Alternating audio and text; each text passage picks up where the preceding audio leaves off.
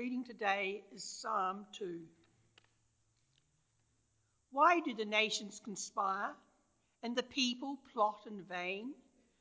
The kings of the earth take their stand, and the rulers gather together against the Lord and against his anointed one. Let us break their chains, they say, and throw off their fetters. The Holy One enthroned in heaven laughs. The Lord scoffs at them.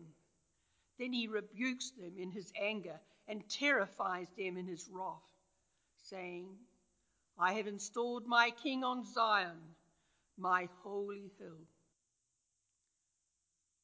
I will proclaim the decree of the Lord. He said to me, You are my son. Today I have become your father. Ask of me, and I will make the nations your inheritance, the ends of the earth your possession. You will rule them with an iron scepter. You will dash them to pieces like pottery. Therefore, you kings, be wise. Be warned, you rulers of the earth. Serve the Lord with fear and rejoice with trembling. Kiss the Son, lest he be angry and you be destroyed in your way. For his wrath can flare up in a moment. Blessed are all who take refuge in him. This is the word of the Lord.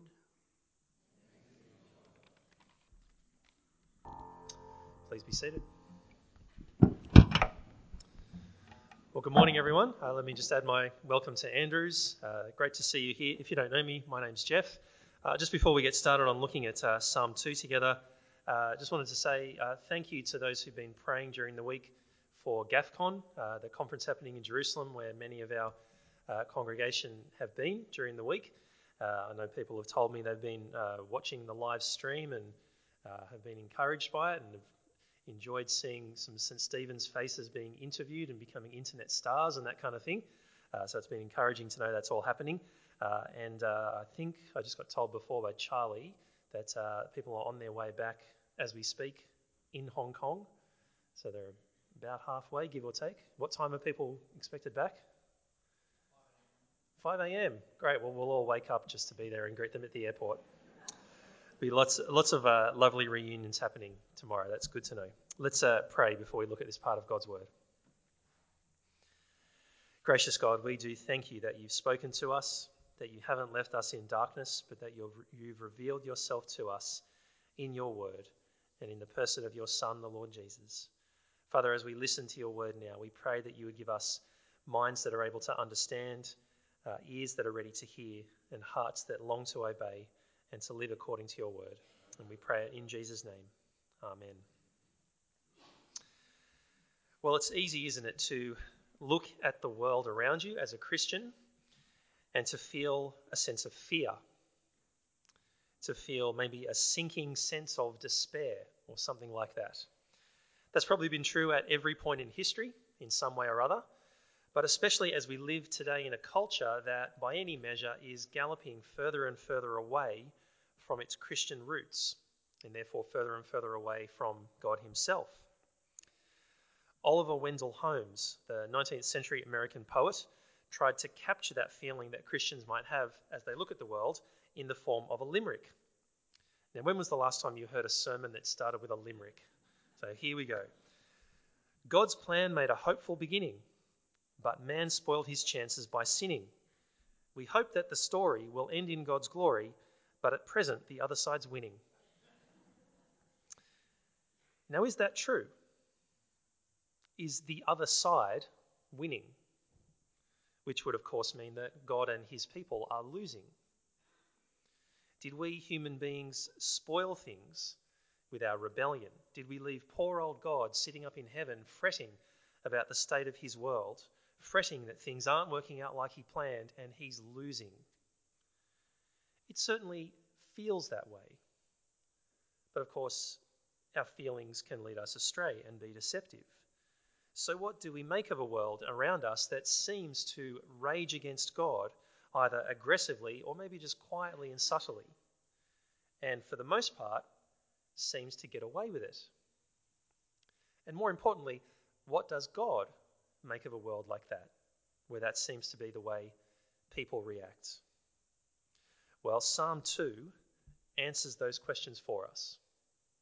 Uh, it's one of the most quoted Psalms in the New Testament, uh, and it's one of the most important Psalms, I think, not just because it's quoted a lot, not just because it answers those questions for us, but because it shows us exactly how the Lord Jesus Christ fits in as God's answer to those questions. So, this psalm is written by David. Uh, we're not told here that it's written by David. We're told that in the book of Acts, in Acts chapter 4. And it's a psalm that starts off with a description of the rage against God. The nations and the peoples of the world rage against the God who made them. Verses 1, 2, and 3 describe what we might call a global mutiny, a cosmic conspiracy to commit treason against our Maker. You've got humanity on one side, represented by its kings and its rulers, and you've got the Lord and his anointed one on the other side. Now, why does that happen? Why is there this desire for the people of the world made by God to rise up against the God who made them? Well, the basic reason this psalm gives us is freedom. Freedom and autonomy. Do you see verse 3? Let us break their chains and throw off their fetters. We want to be free of this God because this God restricts our desire to do what we want. Or to put it another way, we would rather be God than let God be God. That's human nature, according to the Bible. Human nature, whether it's just individually or maybe even more so collectively as we join together, is to seek humanity's own glory and to seek to distance ourselves from our Maker because we would rather be God. We would rather be in charge. Let me just for a moment take us over to a chapter in the New Testament, to Romans chapter 1. Now, this is a chapter that contains a powerful description of sin in all of its forms, and we don't have time to delve into it in any detail. But let me just highlight one part of what the Apostle Paul writes in Romans about humanity's response to God. So, from Romans 1, from verse 18, the wrath of God is being revealed from heaven against all the godlessness and wickedness of people who suppress the truth by their wickedness. Since what may be known about God is plain to them, because God has made it plain to them, for since the creation of the world, God's invisible qualities, his eternal power and divine nature, have been clearly seen, being understood from what has been made, so that people are without excuse. Paul says that the truth about God's revealed to us in creation, but what do we do with that truth? We suppress it. We're, we're like the little child who's told that it's bedtime and puts their fingers in the ear and says, Not listening, not listening. We pretend that something's not real because we don't like it. and we don't like it because we would rather be in charge. We long for freedom and autonomy. There was a British philosopher named Aldous Huxley in the 20th century. He was a committed humanist, which is basically the belief that God's probably not real, but if he is, he's not relevant. Humanity is in charge. And in 1937, he wrote a book called Ends and Means. And there's a quote that I want to read you. It's, it's a long quote, but I think it's very telling because it's a moment of honesty from a practical atheist about where atheism really comes from. So just listen as I read this and see if you can catch the flow of thought that's written here. It's in, you know, slightly academic language, but it's not too bad. Let's just listen to this and see what he's saying. He says, I had motives for not wanting the world to have a meaning, and consequently assumed that it had none, and was able without any difficulty to find satisfying reasons for this assumption. The philosopher who finds no meaning in the world is not concerned exclusively with a problem in pure metaphysics. He's also concerned to prove that there is no valid reason why he personally should not do as he wants to do. For myself, as no doubt for most of my friends, the philosophy of meaninglessness was essentially an instrument of liberation from a certain system of morality. We objected to the morality because it interfered with our sexual freedom. The supporters of this system claimed that it embodied the meaning, the Christian meaning, they insisted, of the world.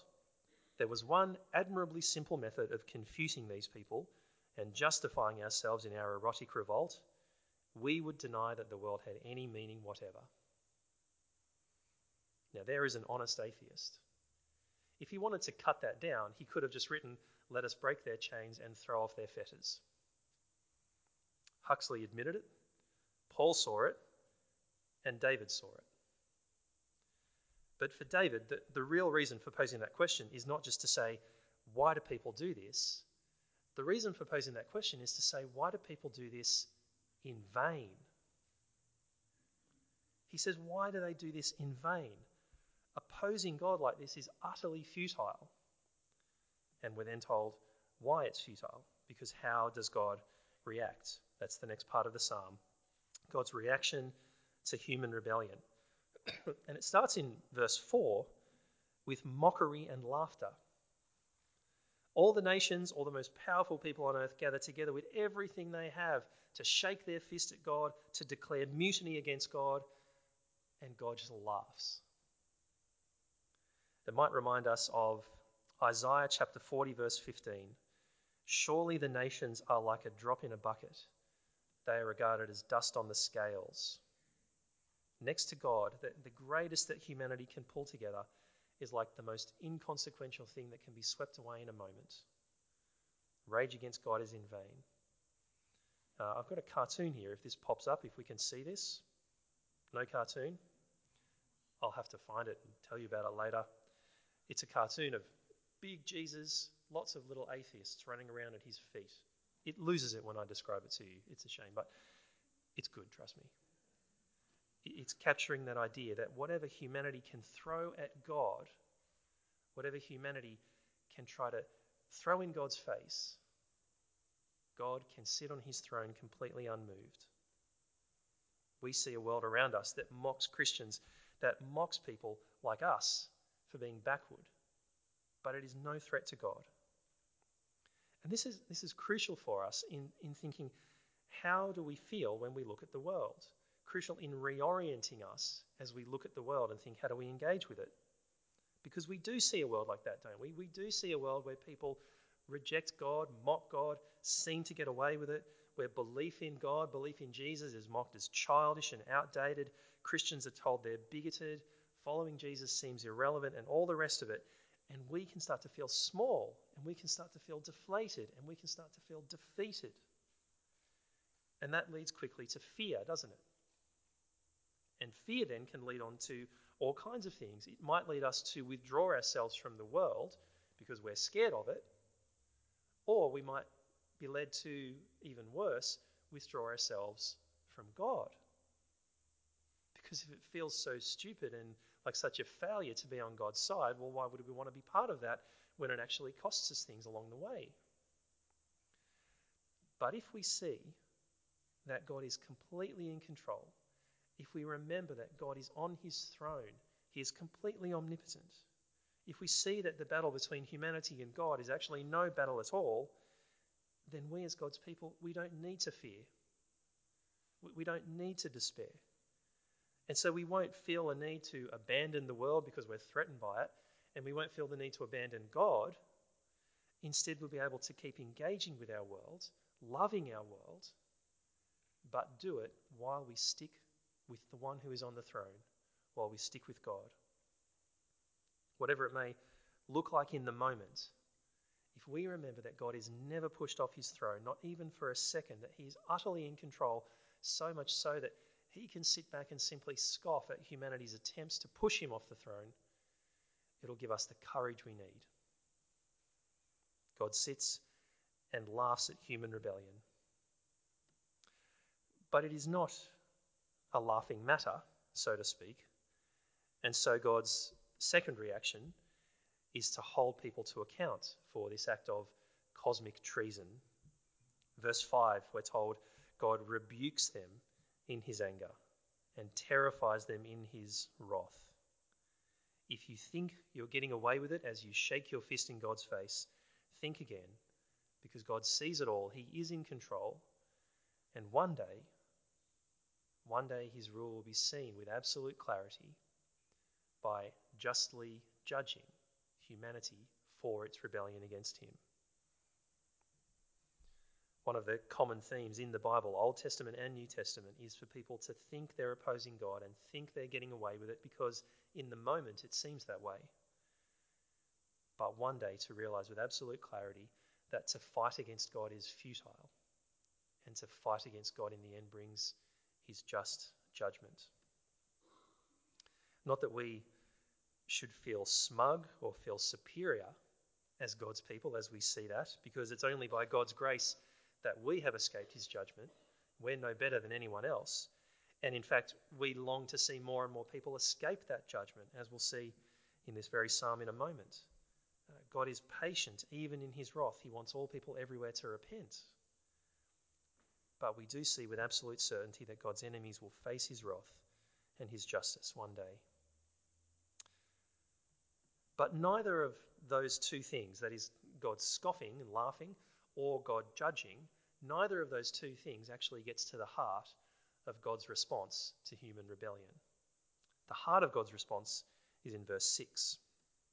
See verse 6. God says, I have installed my king on Zion, my holy hill. So the kings of the earth are going to conspire together. They're going to get together and take a stand against God. Well, God has a king of his own kind of saying, All right, humanity, I see your kings and I raise you a real king.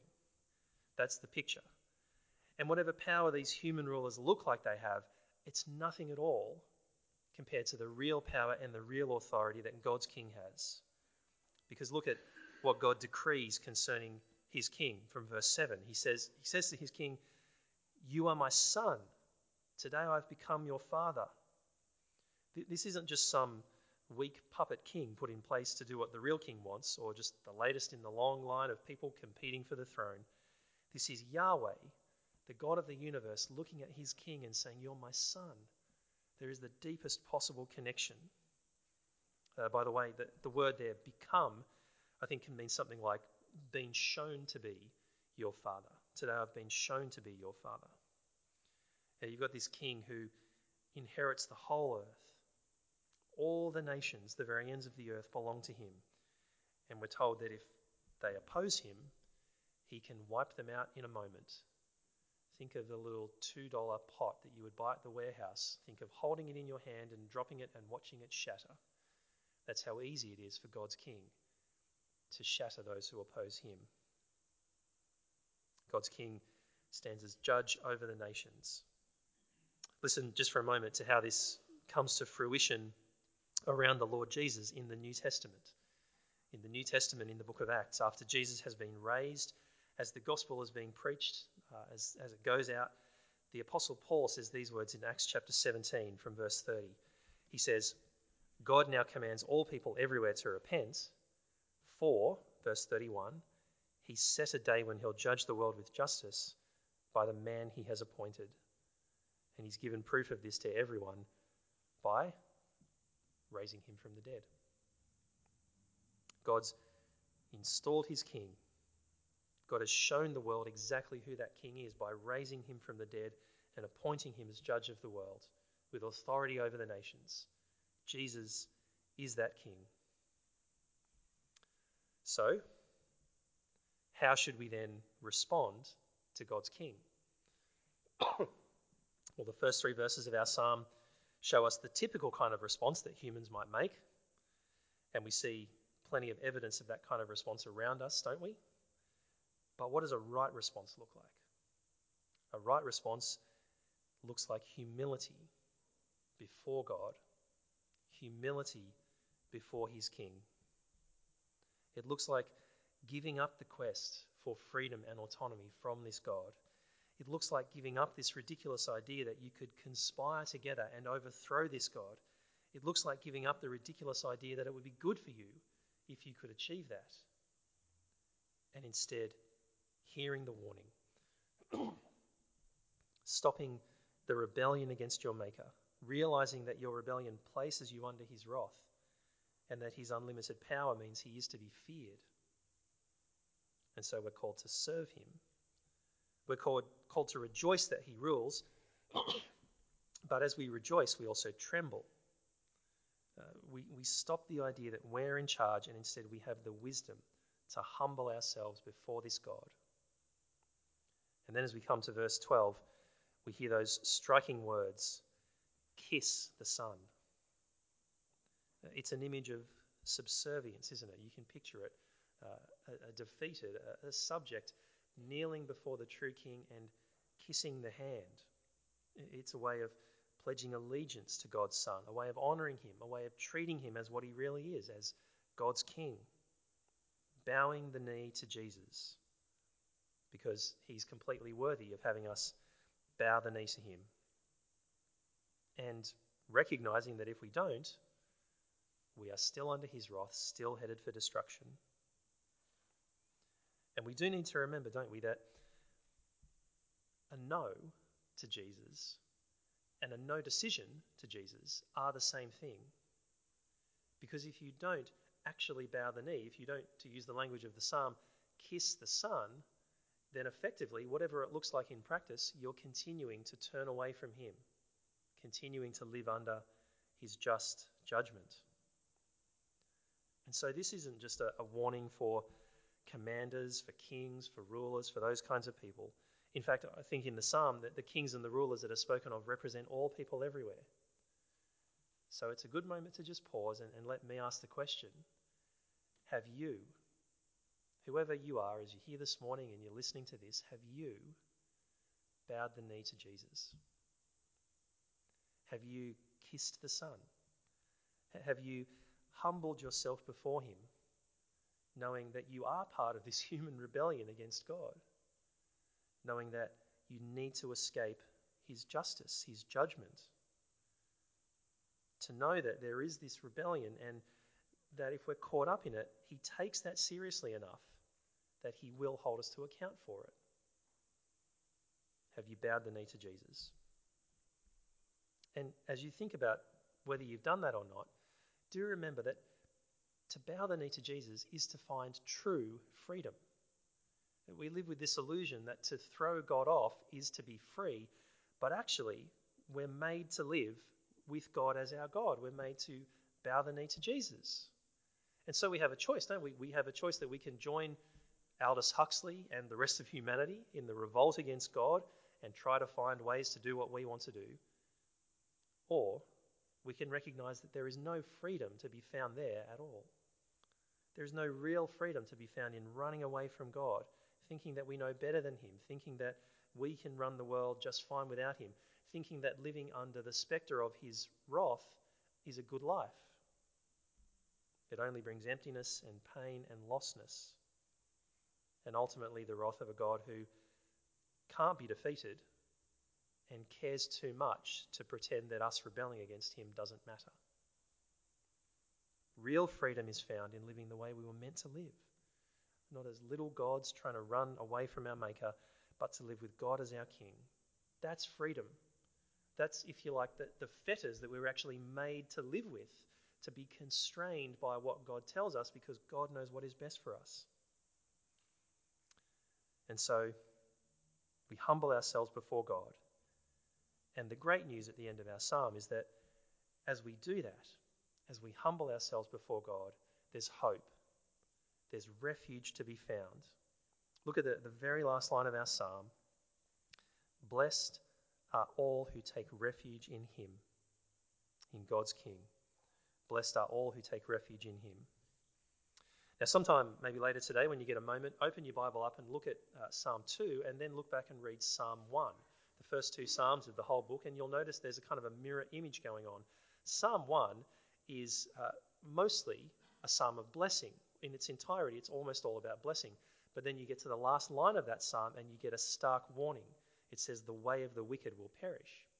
Psalm 2 is the mirror because, as you've seen, it's, it's got serious warnings about God's wrath. It's more of a negative psalm overall, but then it finishes with this single line of hope and of blessing.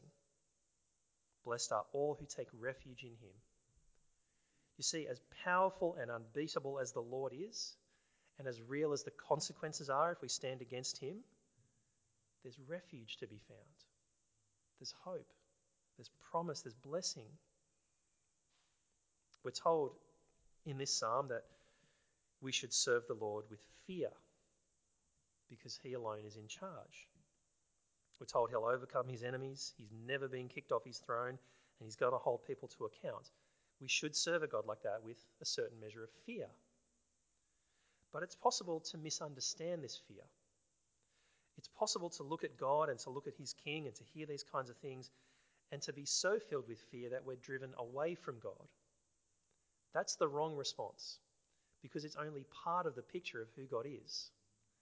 The right response is to see those things about God, but to be driven to Him, to come to Him, and to know that while all these things we've seen are true about God, He is a God who offers us refuge. He's a God who offers us safety. He's a God who offers us blessing. It may sound paradoxical, but that's the impact of that last line. It's meant to stop us in our tracks and ask, how can that be? How can it be that if, if we've rebelled in this way, that God can still say to us, You can find blessing and you can find refuge by coming to me? Aren't we enemies? How can there be refuge as we come to God? Well, I think to properly answer that question, we need to jump for a moment across to the Gospel of Mark in the New Testament. And look at, look at this as we finish. We jump to the baptism of the Lord Jesus uh, as his earthly ministry was just beginning. And in Mark chapter 1, uh, Jesus is baptized. The, the Spirit of God descends on Jesus from above, and a voice from God is heard speaking from heaven. And in Mark chapter 1, verse 11, the voice of God says, looking at Jesus, the voice of God says, You are my Son, whom I love. With you I am well pleased. Now, that's much more than God saying some generic nice things about his son as he gets ready to go and start his earthly ministry. It's bringing together two crucial Old Testament references. Now, you recognize one, don't you? You are my son. Where's that from? It's from our psalm, it's from Psalm 2. So, part of what is being said about Jesus at his baptism is, You are the king. This is the one. This is the anointed one, the king from Psalm 2. But then the voice from heaven goes on and says, With him I am well pleased. That quote comes from the book of Isaiah, specifically from Isaiah chapter 42, verse 1. And that is the beginning of the very first servant song. As you read through Isaiah, you get four what, what have come to be called servant songs chapter 42, 49, 50, and 53. And you can read them all when you've got a minute. The servant songs are a series of prophecies, and they describe one who would come in the future to be a suffering servant, to save, to, to, to save God's people by suffering for them, to serve God as a suffering servant, and ultimately to be the one who would take on himself the punishment that other people deserve for their rebellion against God.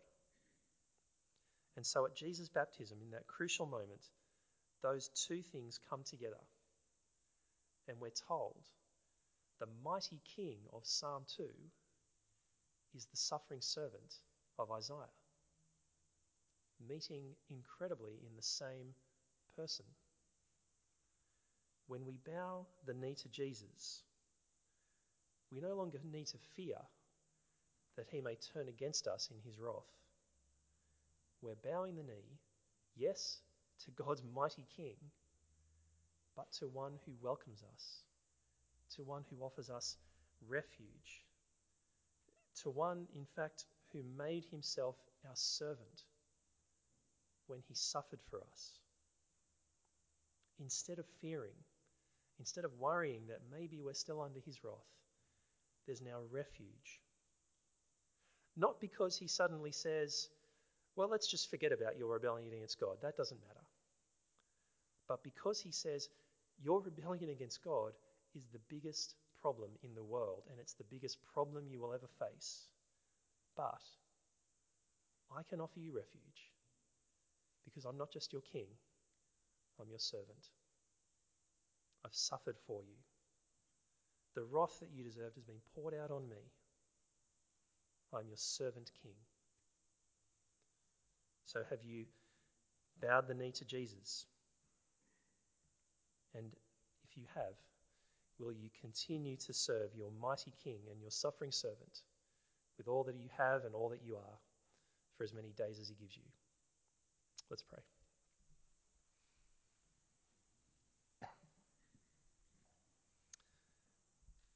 Father, we thank and praise you for our Saviour and our Lord, Jesus, and we thank you that in him we have seen our mighty King come into the world for us. And we pray that you would help us all to bow the knee to him. And yet, Father, we praise you that he's not only our mighty King, but also our suffering servant who offers us refuge. We thank and praise you for this in Jesus' name. Amen.